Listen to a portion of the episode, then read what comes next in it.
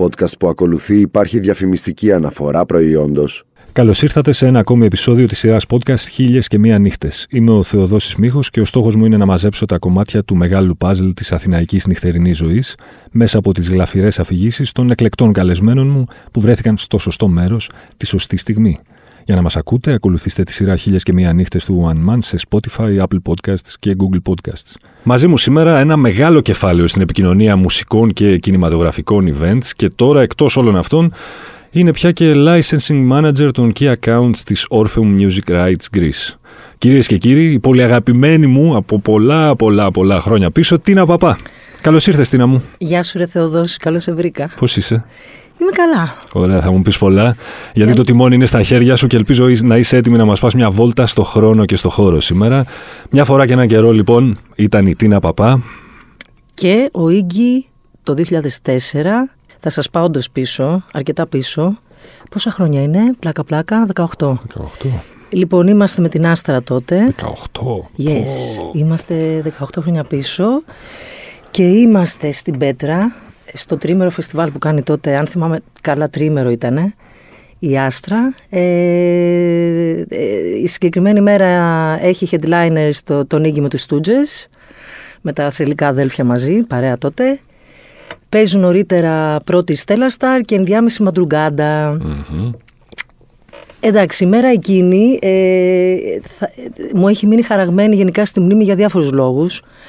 Ο ένας και βασικός είναι ότι κινδύνευσε λίγο η ζωή μου. Με έναν Όπα. τρόπο ας πούμε, θα εξηγήσω γιατί. Η δεύτερη είναι για, ο δεύτερος είναι γιατί άκουσα μία από τις πιο χιλάριους ατάκες που έχω ακούσει ποτέ από καλλιτέχνης στα πολλά χρόνια που δούλευα ε, κυρίως με ξένους. Ε, ξεκινάμε λοιπόν. Είναι μια βραδιά γενικά λίγο περίεργη, υπάρχει μια ένταση στην ατμόσφαιρα. Ενώ έχουν γίνει απαραίτητες έτσι, διαβουλεύσεις στον security και της διοργανώτριας εταιρεία, δηλαδή του αγαπημένου μας φίλου του Νικόλα και του Κουτσούμπα τότε και των παιδιών του Κουτσούμπα με τα Εξάρχεια και γενικά τις ομάδες που σκάγανε ξέρεις τα live και τα κάνανε μπάχαλο. Έχουμε λοιπόν συμφωνήσει ότι εντάξει παιδιά θα είμαστε χαλαροί στην πόρτα, θα μπείτε, μην γίνει τώρα στην Α, Πέτρα. για να μην γίνει ντου εννοείς. Ε, ναι, ε. μην Οκ. γίνει χαμός τώρα και χαλάσει το live και χαλαστούμε όλοι γενικά. Αλλά παρόλα αυτά το ντου έγινε. Ο χαμός έγινε και αυτός. Ε, δεν θα σου πω για το live αυτό καθ' αυτό που ήταν ε, όπως είναι πάντα ένα φρενήρες live του Iggy. Λίγη, ναι. Ε, τ- τ- τα ευτράπελα έγιναν μετά γιατί σε κάποια φάση έχουν πέσει μπουκάλια, έχουν ανάψει φωτιές, γίνεται ένας πανικός. Εγώ είμαι σε εκείνη τη φάση ενώ πηγαίνω έρχομαι backstage έξω ε, όλο το βράδυ. Σε εκείνη τη φάση είμαι έξω, στο, στο ταμείο τέλος πάντων και μαζεύω υποτίθεται προσκλήσεις. Εγώ ήμουν επί των προσκλήσεων λόγω επικοινωνίας. Μμμ. Έλα που έχει γίνει μέσα ο χαμός και τα επεισόδια έχουν ξεκινήσει έξω από την, από την είσοδο του χώρου σε όλο αυτό το, το, το μεγάλο ας πούμε δρόμο που οδηγούσε για να μπεις στον κυρίως χώρο της Πέτρας και γίνεται παντού πανικός. Οπότε αναγκάζομαι να πάρω το ταμείο της Άστρα το οποίο εκείνη τη στιγμή για κάποιο λόγο είναι αφύλακτο Ωραία φίλε. και αρχίζω να τρέχω το δρόμο προς τα κάτω στην Πετρούπολη για να σώσω και τα λεφτά της παραγωγής και εμένα. λοιπόν, τα, τα μπουκάλια να βουίζουν γύρω-γύρω, δηλαδή γινόταν χαμός, ήταν, τι να σου πω, ήταν τέτοια βραδιά. Μμμ. Ε, αφού λοιπόν τελειώνει όλο αυτό και ηρεμούμε λιγάκι, πάω πίσω στο backstage και ε, είναι η φάση τώρα που ο Ίγκη χαλαρώνει. Μετά το live, έτσι. Μετά το live βεβαίως. Ε, εντάξει. Έχει πάει και με ένα κοριτσάκι που είναι ας πούμε από τις πιο φανατικές groupies της πρώτης σειράς στη συναυλία στα ενδότερα για να συζητήσουν φαντάζομαι. Τα κλασικά. και αφού τα λένε και τελειώνει και η διαβούλευση βγαίνει ο Ίγκη έξω και είμαι εγώ έτσι λίγο αστεία. Έχω ένα πανέρι με κάτι μπανάνες και γυρίζω γύρω-γύρω ας πούμε και ξέρεις το... Προσπαθώ λι- λίγο να το παίξω hoster, παιδί μου. Οκ. Πάω λοιπόν και στον Ίγκη και του λέω Would you like a banana? και μου απαντάει Θα, θα ήθελες με μπανάνα; Μου απαντάει Με κοιτάει Μου ρίχνει ένα σαρδόνιο έτσι χαμόγελο Χαμόγελο. Και μου λέει κοίταξε Αν είχα αυτή την μπανάνα 20 χρόνια πίσω Θα έκανα πολλά πράγματα με αυτήν Πω. Σήμερα θα αρκεστώ απλά στο να τη φάω Drop mic. Λίστο το μαγαζί. ναι, ήταν καλή στιγμή. Ήταν από τις καλές στιγμές. και ε, εντάξει, μπορώ να πω ότι ναι, είναι μια βραδιά που θα μου μείνει αξέχαστη. Μάλιστα. Για όλα τα παραπάνω. Ο Ίγκη ήταν γενικά συνεργάσιμος ε, ή ο Ίγκη ήταν καταπληκτικός. Superstar και όχι, απρόσιτος και Απόλυτα προσβάσιμος, πάρα πολύ γλυκός, σχεδόν σεμνός, ναι. θα έλεγε κανείς ε, πολύ άνετος με όλο τον κόσμο, δηλαδή από το τελευταίο μέλος του κρού ας πούμε μέχρι τα παιδιά της παραγωγής και τα λοιπά, ε, σε καμία περίπτωση δεν ε, είχε την αίσθηση ότι έχεις μπροστά σου ένα τέτοιο στάρα, ας πούμε, και αυτό το θηρίο, ναι. ναι. Καμία σχέση. Καθόλου ψωνισμένος. Καθόλου, καθόλου, καθόλου το αντίθετο. Εν, εν αντιθέσει με άλλους πολλούς που έχω συναντήσει κατά καιρούς σε όλα αυτά τα χρόνια ονόματα να, να μην λέμε, υπολείψει να μην θίγουμε. Ο γκη ήταν από, από τα πιο γλυκά άτομα, ας πούμε. Εγώ τον έχω στο μυαλό μου έτσι πολύ ωραία. Και έχει έρθει και στην Ελλάδα πόσες φορές, έτσι. Αρκετές. Αρκετές και θα ξανάρθει και φέτος. Θα ξανάρθει και. Οπότε έχει και μια επικαιρότητα. Και φέτος, ναι, η ιστορία αυτή. Ναι. Στο... Μια μικρή παρένθεση τώρα στην αφήγηση. Στο... Από την Αγία Τριάδα, Iggy Pop, ε, David Bowie και Lou Reed, τι επιλέγουμε; Ωραία, φίλε, τώρα. Δεν το κάνεις αυτό. Ε, τώρα το έκανα. Το είπα. Κοίταξε. Υπό άλλες συνθήκες δεν θα διαλεγα Αλλά θα πω Bowie. Εγώ. Ε, αν και λατρεύω το Λου, θα πω Bowie για, για πολλούς λόγους, γιατί πάει πέραν της μουσικής. Έχει να κάνει με το, με το τι υπήρξε συνολικά για, τη, για την κουλτούρα ναι. των ανθρώπων, για το τι ήταν, ας πούμε, δεν ξέρω αν με ρωτούσες υπάρχει κάποιος μουσικός που νομίζεις ότι είναι εξωγήινος πραγματικά; Που, που, που δεν υποδίονταν τον εξωγήινο, που ήταν ναι. όντως εξωγήινο, θα σου έλεγα, θα σου έλεγα ο, ο Μπόουι. Ο Μπόουι, ναι. Ναι, νομίζω ότι αυτό που έκανε, αν, αν δεν είχε γίνει, δεν θα είχαν συμβεί πολλά από τα πράγματα που συνέβησαν μετά, όχι μόνο στη μουσική, γενικά ναι. στην αισθητική, στην κουλτούρα, στη μόδα, σε όλα. Mm-hmm. Στο σινεμά, παντού. Οπότε θα πω ναι, αλλά σε ό,τι αφορά, πώς να σου πω τώρα, το σκληρό μου μουσικό πυρήνα, ναι. θα πω λου. Δεκτό. Θα πολλού. Δεκτό. Να σου πω, σε πόσες συναυλίες μπορεί να έχεις δουλέψει στην επικοινωνία τους, Μπορείς να μια τάξη μεγέθους. Ακριβή αριθμό αποκλείεται να μου πεις. Αλλά έτσι μια τάξη μεγέθους. Θα σου πω ότι μόνο στον Γκαγκάριν που έμεινα τέσσερα χρόνια, τα πρώτα τέσσερα χρόνια του Γκαγκάριν και λίγο τη Άστρα πριν ανοίξει ο χώρος τηλεοσίων, μόνο οι συναυλίες εκεί που τις είχα μετρήσει κάποια στιγμή γιατί ήμουν μικρή και για κάποιο λόγο έκανα τέτοια πρέπει να ήταν 280. Μόνο τότε. Ναι. Αν βάλουμε τα 10 χρόνια του passport μετά στο ελληνικό τραγούδι oh. κυρίως, όλα τα, τα live που είχα δουλέψει πριν ε, και ενδιαμέσως και με τον Δημήτρη το Βόγλη και στην Ντίντι και σε διάφορες μουσικές σκηνές από τον Καζάρτε και το Τιν Πανάλη μέχρι. Δεν ξέρω, ρε, πρέπει να είναι δεν ξέρω.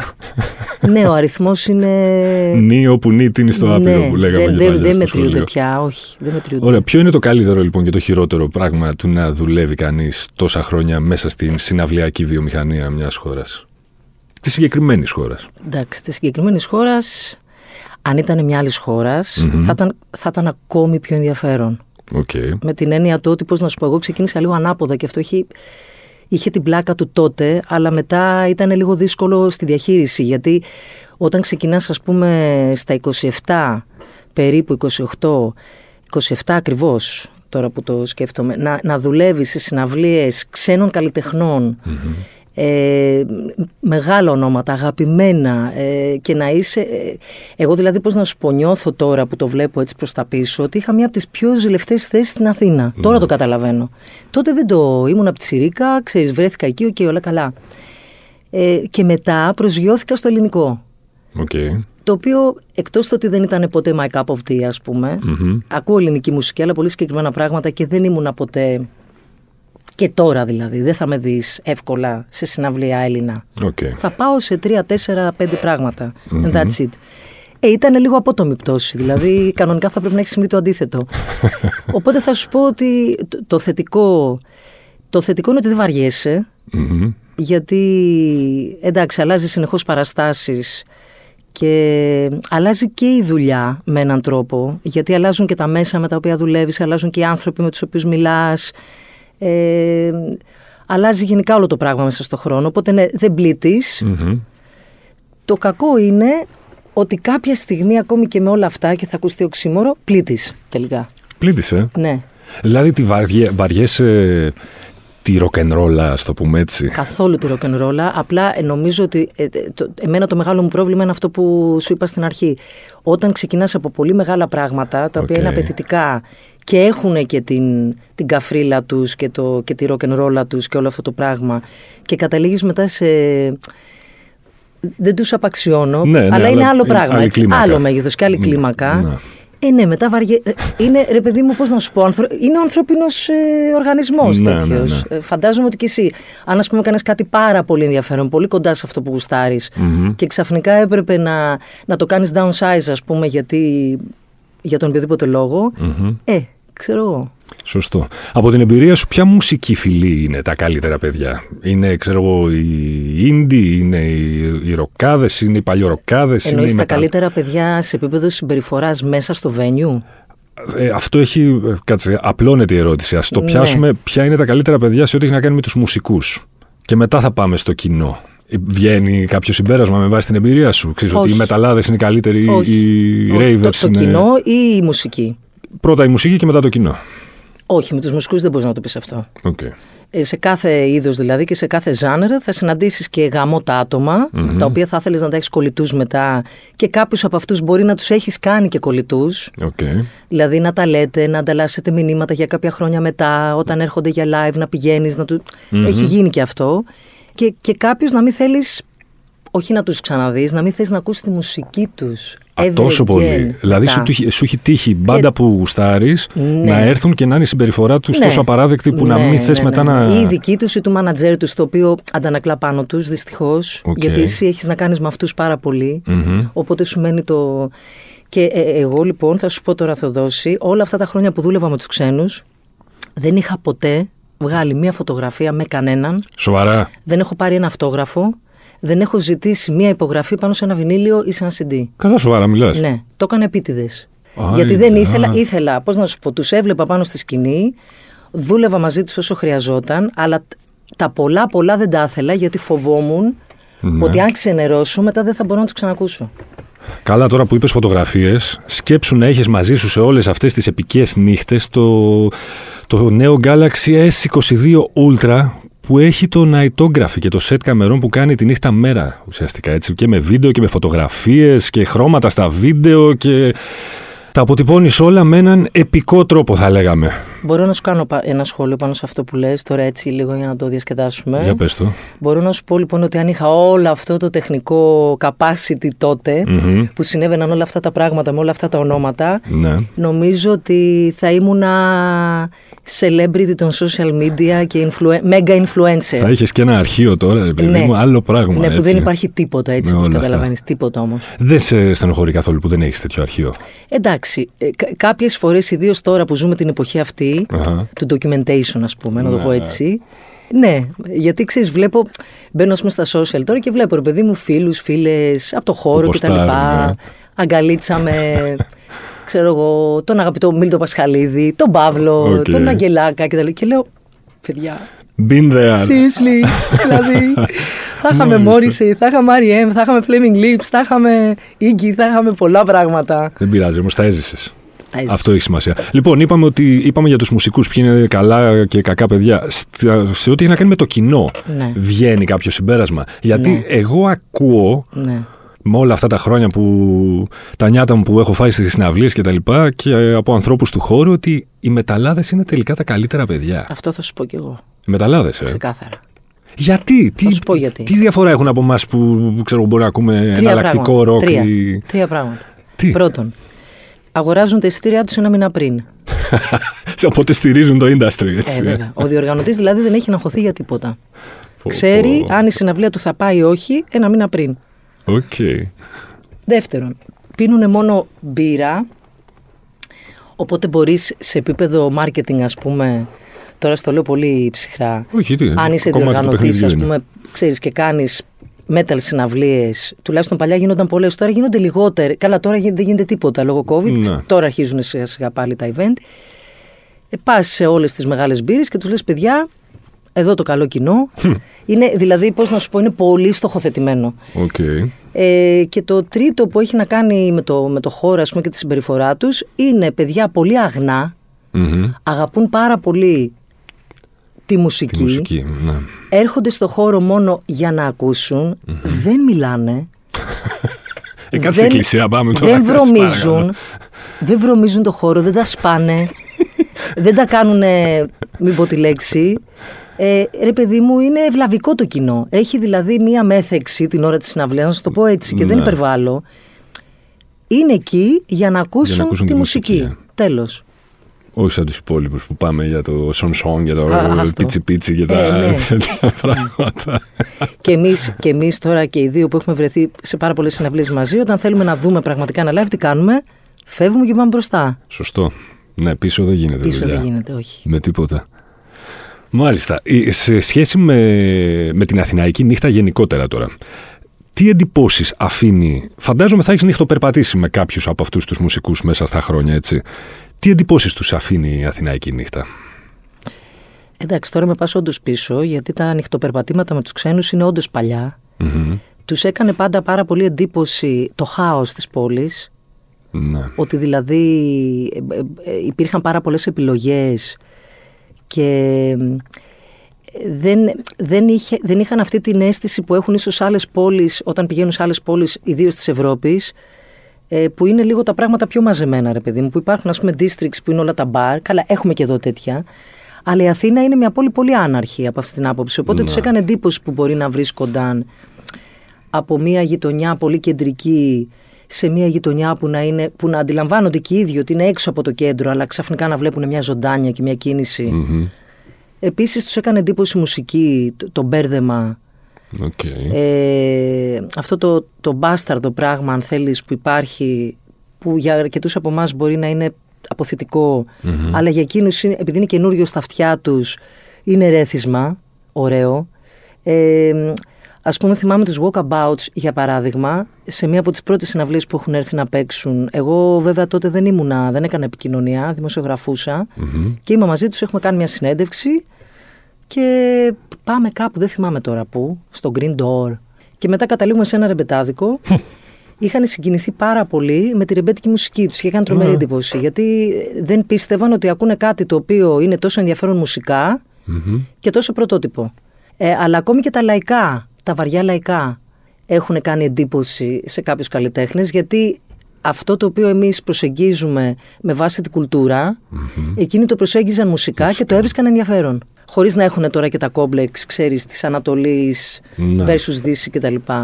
Οκ, ενδιαφέρον αυτό. Ναι, είχε την πλάκα του. Για το ελληνικό κοινό τι λένε, δηλαδή, ξέρεις, εμείς λέμε μεταξύ μας όλοι ότι το ελληνικό κοινό είναι το καλύτερο, το πιο ζωντανό, το πιο έτσι, ενθουσιώδες, το πιο εκφραστικό.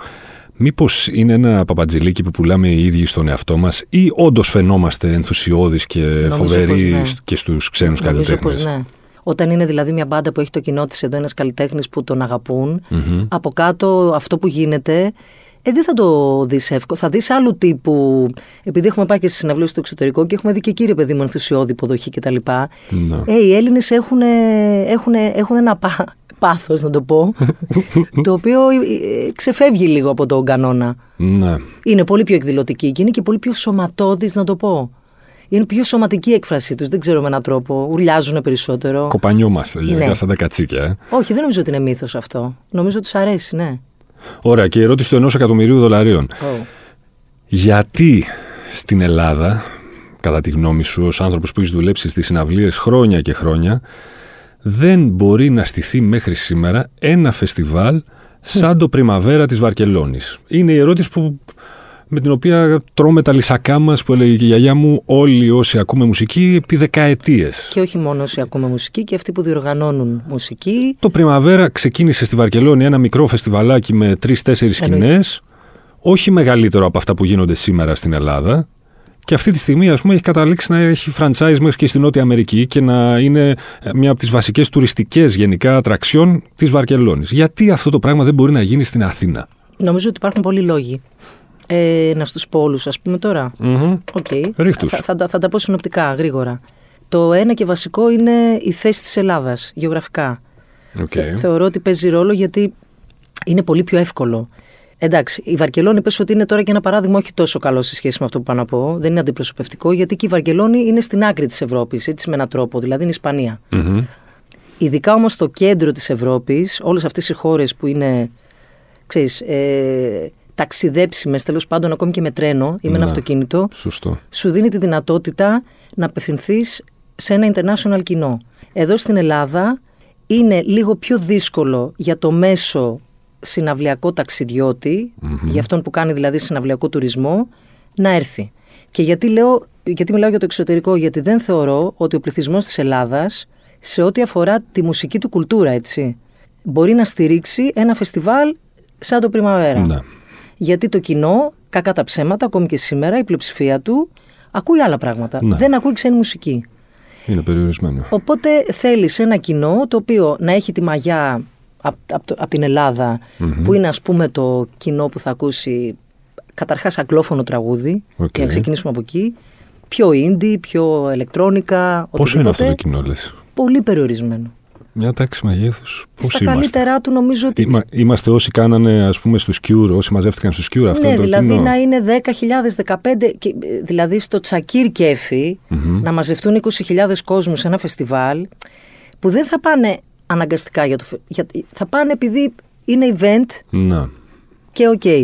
Αλλά ένα φεστιβάλ τύπου Πριμαβέρα, το οποίο έχει πολύ, πο- πα- πάρα πολύ μεγάλα λειτουργικά έξοδα, για να στηθεί και να έχει νόημα, πρέπει να είναι ας πούμε τρίμερο, τετραήμερο, να έχει πάρα πολλά ονόματα, να έχει πάρα πολλά stages. Όλο αυτό το πράγμα λοιπόν θέλει χορηγούς, λεφτά και βασικά θέλει κοινό. Να. Και θέλει επίσης και διοργανωτές που να ξέρουν τη γλώσσα του marketing πάρα πολύ καλά, να μπορούν δηλαδή να απευθυνθούν σε αυτό το international κοινό. Αυτό δεν είναι εύκολο.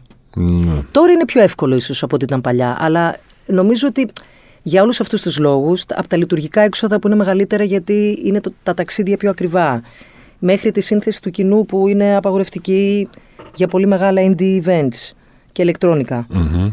μέχρι ναι, το, την κουλτούρα και των Ελλήνων διοργανωτών, που έχει αλλάξει βέβαια. Έτσι θεωρώ δηλαδή ότι αυτοί που παίζουν τώρα παιχνίδι, παίζουν μπάλα, ας πούμε, σε ό,τι αφορά τι- τις μετακλήσεις ξένων καλλιτεχνών, ε, είναι πιο, πιο μοντέρνη στην Ναι. προσέγγιση. Αλλά ναι, μέχρι στιγμής το πείραμα αυτό, ε, εκτός ότι δεν έχει γίνει ακριβώς ποτέ, δεν έχει πετύχει ακόμη και σε πιο μικρά μεγέθη. Σε πιο δηλαδή μικρή κλίμακα, ναι. θέλει ένα-δύο μεγάλα ονόματα τα οποία ξέρουμε ότι θα φέρουν τον κόσμο, αλλά δεν ξέρω κατά πόσο μπορούν να στηρίξουν ένα huge πράγμα με εισιτήρια τα οποία να είναι όμως, να μην είναι απαγορευτικά. Μμμ. Δηλαδή να μπορεί ο άλλος να δώσει, ξέρω εγώ, 150 ευρώ για ένα τρίμερο και να δει, πραγματικά να μπορεί να δει 70 μπάντες δυνητικά. Να. Κάπως έτσι είναι στο εξωτερικό Ναι. περίπου οι τιμές. Και υπάρχουν και χορηγίες εκεί, έτσι, που εδώ δεν Ναι. υπάρχουν. Δηλαδή τα λεφτά που δίνονται στα ελληνικά events, υπήρξε ένα άνοιγμα κάποια στιγμή μεγάλων χορηγών, αλλά δεν ξέρω γιατί. Αυτό, αυτό το κομμάτι δεν το γνωρίζω το εμπορικό να Επίσης στο πω. παίζει νομίζω ρόλο, τουλάχιστον αυτό ακούω, και το ότι δεν υπάρχει και καμία κα- τρομερή στήριξη από την πολιτεία, Καλά. όπω λέμε γενικά. Δηλαδή στη Βαρκελόνη, Βέβαια. το Πριμαβέρα το στηρίζει σύσσωμη η πόλη, από τον δήμαρχο μέχρι ξέρω εγώ, τον τελευταίο περιπτερά της Όταν πόλης. λέω χορηγίε, εννοώ και αυτό. Δηλαδή, βάζεις και αυτό το εννοώ κομμάτι. support. Βέβαια, βέβαια. Ε, Ναι. το- μι- τώρα μιλάμε για. Κοίτα, ειδικά η Βαρκελόνη είναι μια πόλη η οποία έκανε Ολυμπιακούς για να φτιάξει Ναι. την πόλη της. Τι συζητάμε τώρα; Εδώ πέρα κα- για κάποιο λόγο αντιμετωπίζονται ακόμη συναυλίες ως λίγο του, του διαβόλου πράγματα. Πάρεργο. Ε, ε, ότι θα, Ναι. θα, τα παιδιά μας θα τα, θα τα πάρει ο Σατανάς, ας πούμε. Εκεί πέρα Εντάξει, δεν είναι, είναι. γι' αυτό Πολιτισμός σου είναι λέω. μόνο το. Ξέρεις, κάτι άλλο τέλος Ναι. πάντων. Να μην πούμε ονόματα. ναι, να μην και πούμε τώρα. Ναι. οικογένειες και Έτσι αυτό. θίξουμε και Εντάξει. υπολείψει. Και ναι, τέτοια. αυτό ακριβώς, είναι αυτό ακριβώς που συζητάμε, ρε παιδί μου. Ότι Δεν, δεν έχει οριμάσει ακόμα η συνθήκη Ναι. που θα ήταν τέλειο έτσι. Δηλαδή η Αθήνα προσφέρεται. Γιατί μετά ο άλλος έρχεται, κάνει το συναυλιακό tour του, ας πούμε, και μετά κάνει και island hopping, Σωστό. αν είναι καλοκαίρι. Πάει και σε ένα νησάκι. Και περνάει και ωραία. Ναι. Περνάει δηλαδή και πολύ καλύτερα από ό,τι πέρασα εγώ όταν πήγα στο Πενικασίμ, Μμμ. Που το πιο κοντινό τι, πού να πας μετά το Πενικασίμ, ας πούμε. Στην Ελλάδα φεύγεις από την Αθήνα και έχεις 10 νησιά Για γύρω-γύρω πλάκα, ναι. σε απόσταση τριών ωρών, ας πούμε, στη χειρότερη. ναι. Είναι ακριβά τα εισιτήρια στην Ελλάδα, τα συναυλιακά; Ή, ή τζάμπα γκρινιάζουμε. Εγώ δεν είμαι από αυτούς που γκρινιάζουν, έτσι να το πω Ε, δημόσια. Θεωρώ ότι είναι πολύ λογικές οι τιμές Όχι, τους. εγώ θεωρώ ότι είναι λογικές οι τιμές. Θεωρώ ότι είναι ακριβά κάποια συγκεκριμένα θεάματα ε, σε κάποια συγκεκριμένα venues. Βλέπε Ηρώδιο, ας πούμε. Ναι, οκ. Ε, δεν θεωρώ τώρα ότι για να πας σε ένα φεστιβάλ από αυτά που γίνονται το καλοκαίρι, τα λεφτά που σου ζητάει ο διοργα... με βάση τα κόστη για την Ελλάδα και το ρίσκο που παίρνει ο διοργανωτής σε αυτή Ναι. τη χώρα, έτσι. Γιατί είναι πολύ σημαντικό αυτό. Δεν το, ο κόσμος δεν το ξέρει. Μμμ. Αλλά πολλές φορές οι διοργανωτές ε, με μία συναυλία μόνο, δηλαδή μπορεί να τους έχουν πάει πέντε καλά και με μία συναυλία να καταποντιστούν. Καταστροφούν. ναι. Να, και μετά να πρέπει δηλαδή για να ρεφάρουν να, να, να περάσουν μήνες πολύ και πολλά events και να... Δεν είναι εύκολο σπορ, είναι πάρα πολύ επικίνδυνο, είναι πολύ μεγάλο το ρίσκο. Ωραία, λοιπόν. Πες μου άλλη μια τέτοια ιστορία σαν του Ίγκη. Με έναν άλλον καλλιτέχνη ξένο. Που να είμαι σε φάση δουλειάς, ας πούμε. Που να είσαι σε φάση ναι, δουλειάς, που να το έχεις ζήσει από μέσα. Πες μου άλλη μια τέτοια πιπεράτη ιστορία. Εντάξει, είχε την πλάκα του, νομίζω, τώρα δεν ξέρω πόσοι από αυτούς που θα μας ακούσουν τον ξέρουν, ε, έχει έρθει ο Peter Green, με το Splinter Group τέλος πάντων, α, ο μεγάλος αυτός μπλουζάς, που μας άφησε πρόσφατα χρόνους. Έχει έρθει για συναυλία. Αυτός είναι ένας τρομερός τύπος που αν ξέρεις τώρα λίγο έτσι, λίγα πράγματα για τη ζωή του, ε, ας πούμε ότι όταν ήταν η ψυχεδέλεια στη μόδα την αγκάλιασε με όλους τους δυνατούς τρόπους. Οπότε από ένα σημείο και μετά ούτε η μνήμη του ήταν ακριβώς αυτό που λες οξία, ούτε η αντίληψή του ακριβώς ήταν αυτό που λες, ξέρεις. Για να το πούμε εύσχημα. και τον έχω αναλάβει τώρα εγώ. Έχω ένα τρέξιμο τύπου διήμερο μαζί του να κάνουμε διάφορες συνεντεύξεις. Τότε υπήρχαν λοιπόν, γίνονταν πάρα πολλές συνεντεύξεις στα ελληνικά μίντια και υπήρχαν επίσης πάρα πολλά ε, ραδιόφωνα Ναι. τα οποία έκαναν συνεντεύξεις που τώρα αυτό συμβαίνει Δεν παίζει. σπάνια. Και τον έχω υπευθύνη μου ας πούμε. Είναι και ένας εκεί από το management ο οποίος έχει αγχωθεί πάρα πολύ. Του λέω ρε παιδί μου γιατί αγχώνεσαι; Θα δεις μου λέει. Θα φας Ε, καλά. μου λέει θα σου ζητήσω κάτι επειδή ε, είναι πάρα πολύ δύσκολο να τον κρατήσουμε under control. Θέλω μου λέει να έχεις και εσύ τα μάτια στο 14. Του λέω «Μα τι κάνει του λέω. Τι... Μου λέει θα δεις.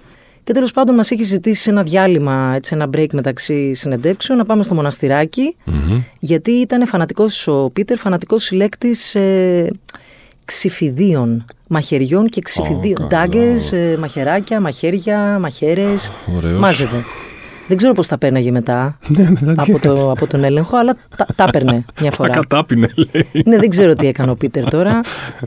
και έχουμε πάει όντως στο μοναστηράκι και σε κάποια φάση πραγματικά μέσα σε τρία δευτερόλεπτα τον έχουμε χάσει. Δεν, δεν ξέρουμε που είναι. ο Τι τύπος. νοείς, έφυγε όπως ένα μωρό που Τον μπορεί έχουμε, να το ναι, χάσει. όπως ένα μωρό που το χάνεις. Ω, Και τρώμε όλο το φίλε. μοναστηράκι τώρα. Ξέρεις, εγώ είμαι, έχω αγχωθεί πολύ. Μμμ. Πρώτον, γιατί έχει live το βράδυ. Δεύτερον, γιατί ο tour manager που είναι μαζί μου έχει ήδη επιστήσει την προσοχή και μου έχει πει ότι πρόσεχε και εσύ γιατί ο τύπο.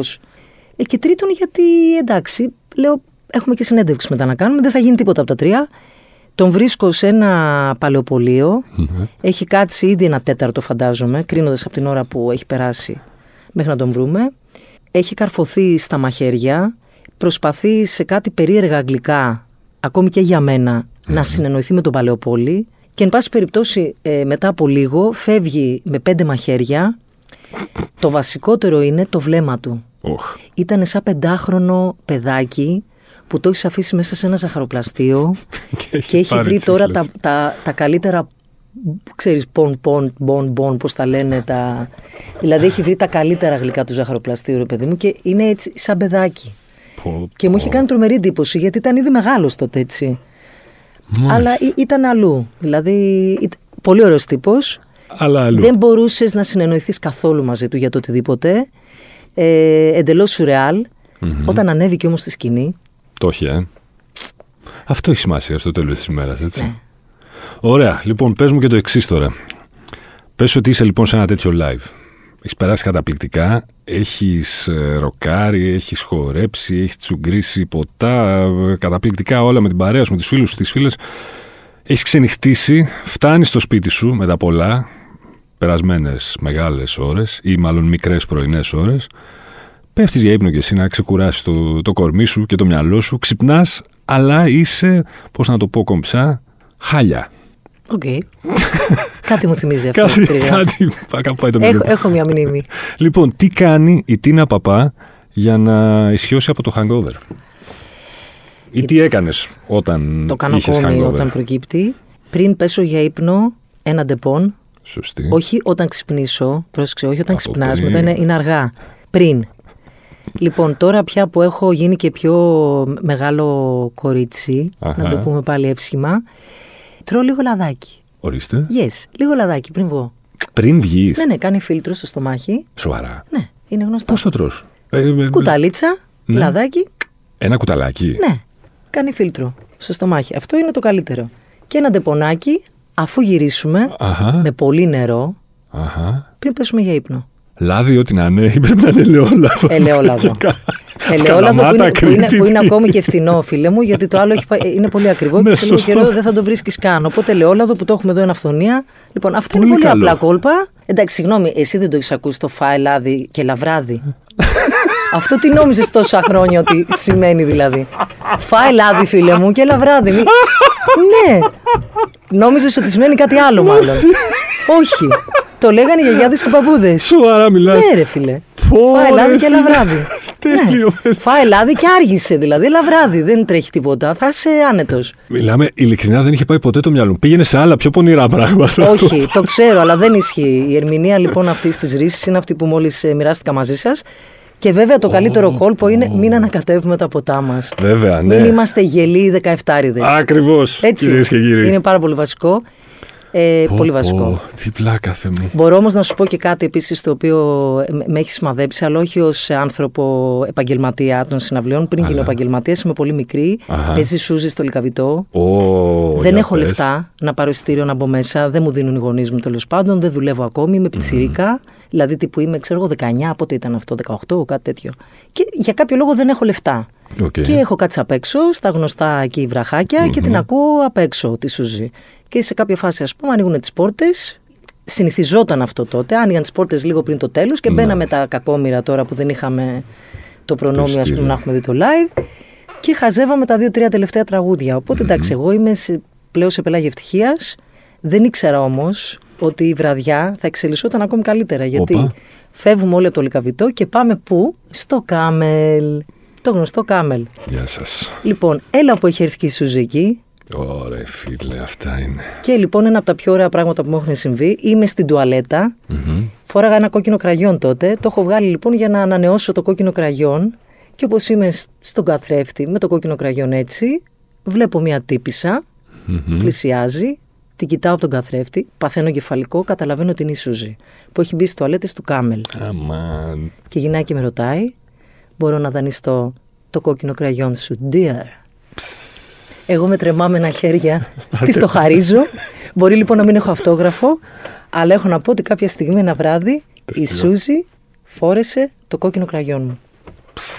Εντάξει. Υπέροχη Τίνα Παπά, κυρίε και κύριοι. Υπέροχη Τίνα Παπά. Σε ευχαριστώ, Τίνα μου, για όλες αυτές τις φανταστικές επικολυρικές ιστορίες. Ε, και πού είσαι ακόμα, έχει, έχει και πολλά άλλα. Θα τα πούμε σε δεύτερο πάρτι. Έτσι, Ευχαριστώ θα εγώ για την ξανάρθω. πρόσκληση. Μην ξεχνάτε ότι για να μην χάνετε επεισόδιο αρκεί να βρείτε και να κάνετε subscribe τη σειρά podcast χίλιας και μία νύχτες σε Spotify, Apple Podcast και Google Podcast. Ραντεβού την ίδια ώρα, στο ίδιο μέρος, την άλλη πέμπτη.